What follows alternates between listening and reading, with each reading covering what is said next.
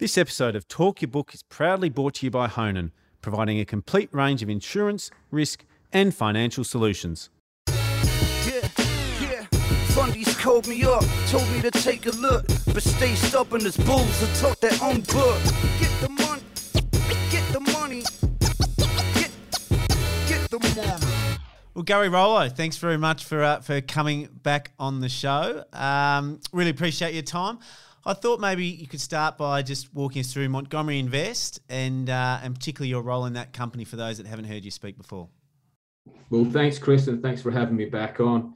Um, yeah, Montgomery Investment, uh, the small cap fund there, uh, myself and my partner Dominic Rose, we run that fund. Uh, we've been going for a couple of years under the Montgomery banner. Um, we've been raising a lot of capital and performance has been kind. So we're enjoying um, we're enjoying what the small cap market has to offer here in Australia. And what company did you want to speak about today? Well, today's stock of choice is a company called Pentanet. Um, the ticker is 5GG. Uh, it's about, uh, let's call it $200 million market cap at the current kind of price on the screen, 160 million EV by the time we kind of collect the money from the options. It's a micro cap, really. It listed last year, and um, it's probably uh, new on most investors' radar. And we've done the work. We think it's interesting, and there's an interesting story behind it. And so it's got a few uh, different business units. Maybe talk us through what those different divisions are, and, and we might step through a couple of them, then really focusing on on on one after that. Sounds good. Now, um, its primary business is it's a telecommunications business selling broadband uh, access to consumers. Um, it's based in Perth. It's only got West Coast operations. Uh, it's basically focused and made its name on providing high speed internet. The best quality internet is what they've focused on. Now, the reason that they've gone after that market is something else that's in their DNA. And that something else is they're gaming centric. And the other business, and this is the business that's led us to take the investment in the company, is it's a play on the emerging cloud gaming market here in Australia. Uh, this company is for sure early stage, only listed last year. It's a high risk stock, but it's got high potential. And we need to take a long term view. And what you'll hear from me over the course of our description of our investment thesis is what this company could look like in a few years' time and why we've positioned in in the company. And that's really what I'd like to talk about today. So the gaming division we'll get to and probably explore it in depth, seeing that that feels like it's it's it's the most material part of the business for you. But before we get to that, talk me through their, their fixed wireless business. They got 43% of their customers are in fixed wireless. What does that business model look like for those that aren't familiar with with fixed wireless um, operations? Yes, sure. So um, fixed wireless, what it really allows you to do is allows you to have your own network and carry your traffic over that network rather than reselling NBN. And obviously, the economics for a reseller, well, they're pretty skinny. If you can get the capex up, build your own network, and carry your own traffic, you keep it all. So that's the value in being a fixed wireless player. It obviously comes with a capex impost, but it allows you to make decent money. Um, so that's the interesting part of their story. And they've got a novel technology concept that they think adds value to their ability to consistently deliver high speed, not just on their own network, but also uh, a, a, specific network topography. They've, they've come up with something called Terragraph. It's a network solution that um, many have used overseas. It's called it's championed by Facebook um, let's see if it works. That will get rolled out over time. And if it does, it will allow them a lower unit capital cost than traditional network builders will have. And that should confer some competitive advantage in that space. Look, we don't mind the telecom business, but as you've hinted, Chris, it's not the real reason we're there. Um, it's a small business today. We think it could be really competitive in Perth. And if it came over to the East Coast with this lower unit capital cost technology embedded in it, they'd have a shot at building a network over here too. And what they do in cloud gaming could also bring them customers. So there is some symbiotic nature. And we're not wanting to talk down about the telco business, but really why we are interested in this business is the volume growth opportunity that we're looking for in cloud gaming. So they've got this war chest of about 30 million bucks. You've, you've mentioned that fixed wireless business is, is pretty capex heavy. What sort of, how would you like them to view that money they've got sitting in their bank? Are you happy for them to, to use a chunk of it on fixed wireless? Do you think they'll acquire more fixed wireless businesses to, to get themselves some scale, particularly outside of Perth? Or do you think the fixed wireless business will grow perhaps slower than it would otherwise whilst they allocate more capital towards the the higher potential gaming business? So their strategy involves investing in both at the same time. Um, the the idea of them coming east hasn't been fully formulated yet. So there's no capital going to be deployed in building a network out east.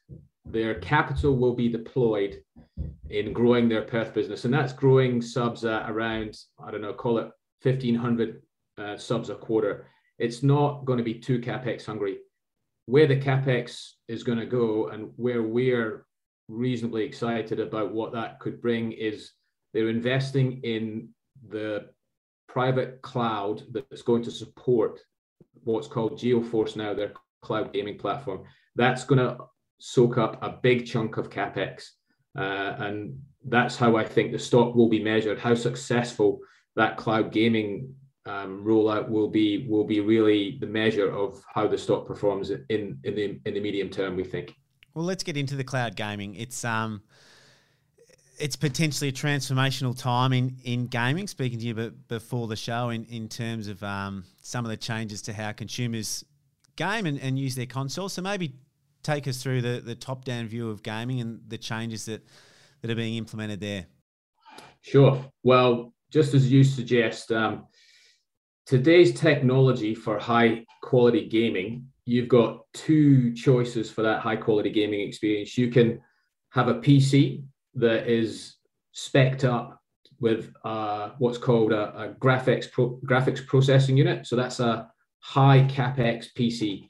And these things, if you build them yourself, they might cost you two grand and up. If you buy them in the shops, it's three grand and up. So it's a reasonable chunk of change to commit to gaming or you can go and buy yourself a console. You know, what are those things? Well, probably cost a lot in the second-hand market now because we, we can't get them in the shops. But let's call it for round numbers, something like eight hundred, a thousand dollars type scenario. And the key for a gamer is graphics, the refresh rate and the quality of the game, and that's all down to that GPU, the graphics processing unit. The key company that makes those is NVIDIA, and we'll come to NVIDIA in a little minute. And that's the difference between a normal computer and those gaming computers, the incremental cost. Technology, as we know, is changing. And that's why we, we love this space, right? You know, what was before gets impacted by changes and is no more. And someone else comes in, new business model, and takes over. That business model, we've talked about it before, Chris, is cloud. And cloud is coming to gaming. And what cloud is going to do is instead of having that high cost computer sitting on the edge of your desk at home that only operates as a gaming machine one or two hours a day you know you you're going to host that grunt required to deliver that high cost that high quality gaming experience in a data center. And you're going to be streaming your game like you stream your netflix today. That's the innovation that's coming. So that's going to be a massive shift in the market. And as we've seen, when we lower the unit capital cost of entry into a market, you expand the market. And not only are we going to see market share change hands, we're going to see the market grow because you'll be able to play games super sexy quality on something like this or your dad's old computer that can't do anything. It's going to be an experience like that. So you're going to bring a whole heap of gamers into the market that previously couldn't enjoy it. And we've already seen this happen in the gaming market because consoles, they're basically stripped down computers for as low cost as you can get with some extra high purpose, high quality assets in there. That was, you know, there's, there's no other purpose for a console apart from expanding the size of the market by making that computer as low cost as you can and dedicated, they expanded the size of the market. So we've already seen this in the gaming market. And just to give you a sense of it, you know, half the gaming market's on consoles today and half's on PCs. There's about 12 million gamers or something like that in Australia. So look, we're excited about what cloud will bring in terms of a change to the market. Now, I mentioned NVIDIA to you. So, NVIDIA, they are the prime maker of gra- those graphics processing units. And the market for that, for them, they have about 200 million users on those GPUs around the world. They've come out and said that when they move to cloud gaming, they're expecting the cloud gaming market for them to be a five times the size. So that should give you a sense of their idea of the profound nature of this shift that this technology event will, will, will bring. Now, we don't know if that's going to happen. That's their forecast, but they've seen this before. They're the experts. So what we're trying to do at, at our small cap fund is drive that volume growth scenario into the portfolio and find a company that plays on that. And we think Pentanet is a play on that.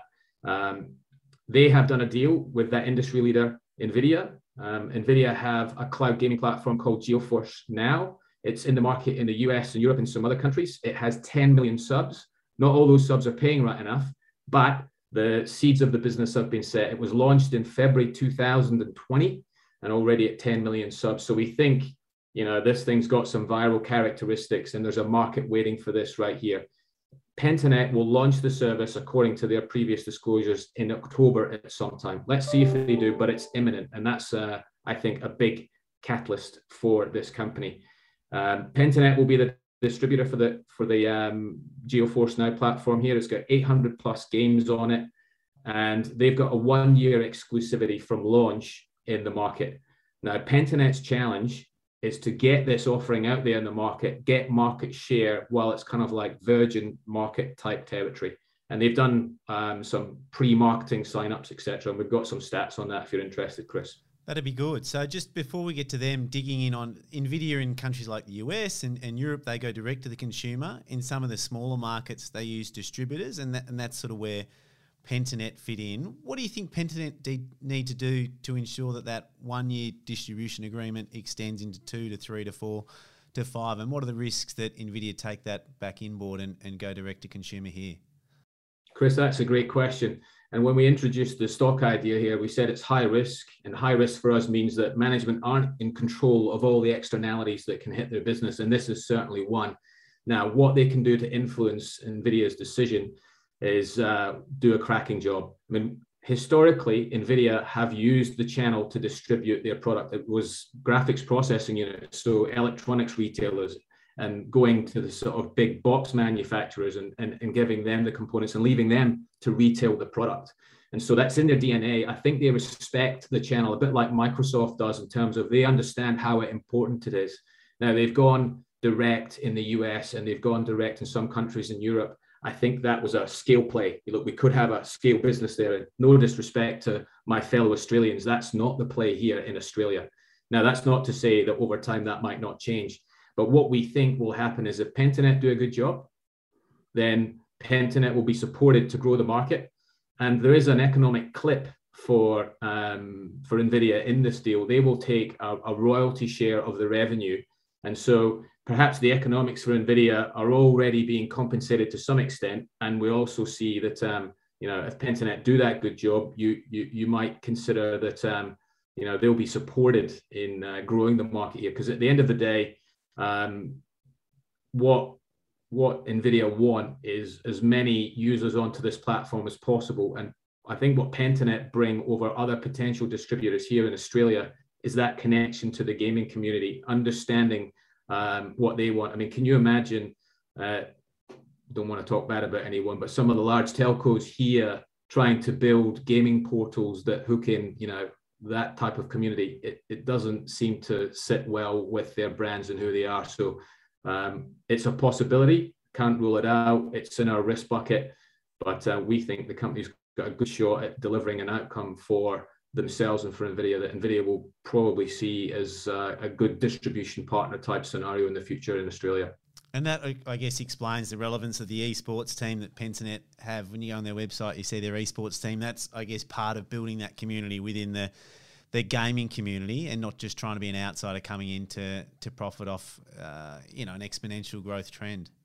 Yeah, there's no doubt inside Pentanet's DNA is is gaming and a sense of innovation. You can see how they've tackled the telco market to lift um, the quality, resilience, and speed rates in their network. And they've done that not because they want to have a good telco network, but because they want to have a good platform to go to gamers with. And um, they recognize that's a key input, and they've worked on that. And you can see with the novel technology they're looking to bring into that network that they're not not sitting back; they're keeping on trying to push it. So, yeah, the the ability to connect with that community is their differentiating factor as a distributor here in Australia, and we think that counts for something. And let's see if they can deliver the type of volume growth in the short run that justifies Nvidia's selection of them as a distributor. And talk me through some of the volume growth that, that you guys are, are forecasting. Well, um, here it's crystal ball time, finger here because the market's got you know nothing in it today. We have some clues, um, and here here are the clues.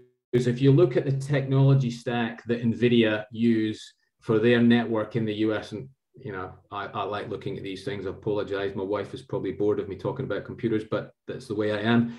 If you look at that stack over there, they that platform is what um, uh, Pentanet have bought over here, and that per pod, because that's what they've invested in, one gaming pod type thing, 36 servers, huge machine. Um, that can support anywhere between 30 and 40,000 subscribers. We've we've got that kind of metric. And so what I've done is I've gone away and looked at the unit cost from a capital point of view and also the cost structure to support that gaming platform in its DC environment, its data center environment. And I kind of work out if that's full and the idea is you would add pod after pod after pod, you get pretty good economics. I mean, I've looked at some of the other clouds that some other companies have built, like the one that we introduced when we did the Macquarie Telecom discussion. They make great economics. I think these guys are going to make good economics a bit alongside that, alongside like that. So um, for us, the economics stack up. And so if you think in blocks of like 20, 30,000 subs, maybe them paying somewhere between 15 and 20 bucks a month. That's your revenue model. And like I say, the costs that are involved in supporting that revenue model drop through good returns on capital. Um, now, what sort of a payback period can you have with with those sort of numbers? Yeah, I I think it's going to be sub a year wow. at scale. At scale. Now, of course, I'm not investing in in this company because um, what the next few months of numbers or next years of numbers are. I'm investing in this company because I see it as an option value on what this business looks like at scale. And that's the difference. You know, what the company does in the next few months of rolling this out, I'll, I'll be all over, but it's not going to change my mind. The thing that would change my mind is if I don't think they will be a participant at scale in this business. So I'll give you a, a couple of, uh, uh, I've signed my son up for this because I'm too embarrassed to sign myself up but um, he's been doing all the quests that Pentanet have put onto the platform. And there are, I think, 40,000 people already pre signed up with their gaming handle. And that's the thing that everyone on you're playing against gets to see. They get to see your name on the on the thing. So, um, you know, you, they've got enough interest to get a decent level of subs that could demonstrate the unit economics of this business. And that for an investor is super exciting because once you demonstrate the unit economics, everyone gets to see them and they can see the volume growth. And that's really what the investment thesis around this is. We, we can see the technology shifting. We know the market's there. We just haven't seen it in Australia. And how big could this be? Unit economics, I've gone away and costed it, and I can see the capital. And I think it's got good economics. And that's really what has driven us to make this investment. It's a micro cap, it comes with risks you know, bring all the qualifiers to the table. But you know, I don't have all my, po- my whole portfolio in stocks like this. I only have a part of it, and that's the benefit that I get in running a book that has multiple stocks. I can take risks like this, and you know, if it doesn't work out, it doesn't work out, and if it does, we'll do rather well. That's the idea. And what will be the revenue split between Nvidia and Pentanet?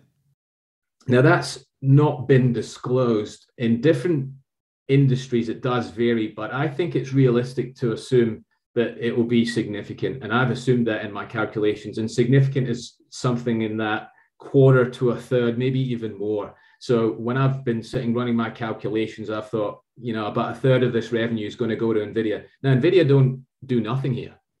they they've engineered all the technology stack. Now, admittedly, our good friends at Pentanet are buying that, but what they get with it is the content. So all of these games, right? And Nvidia have to, you know, manage all of those content suppliers, pay for them all, all that kind of stuff. And also, there's a, you know, a whole techno- a whole technology layer, a software piece that runs that hardware that enables you to effectively virtualize it and provide many thousands of sessions all across Australia concurrently, and that's that's not easy, and it's it's value. So, you know, our good friends at Pentanet, they are paying for something, yes, in the royalty, but they're getting something back in return that enables the business. So that's commerce. We're happy with that. Beautiful. It's uh, it's one of the the things I enjoy about doing this show. I uh, I had a look at this business and I just really thought for a 200 mil market cap fixed wireless business based out of Perth, I was uh, I was scratching my head. So to come on and, and hear you explain the thesis and uh, you know particularly that gaming division and, and what it could be is um, you know one of the one of the joys being able to do this show. So thanks for walking me through it and, and thanks for coming back on. Yeah, it's a pleasure. I really enjoy myself every time, Chris, and uh, you look after yourself. And thanks for the time. Thanks, Gary. See you, mate. This episode of Talk Your Book was proudly brought to you by Honan who go beyond a transactional insurance broker to deliver better outcomes for their clients. If you're enjoying Talk Your Book, make sure you subscribe to Chris Judd Invest. Nothing you hear today should be considered investment advice. Please do your own research and seek out your own financial advisor before committing any capital to these markets.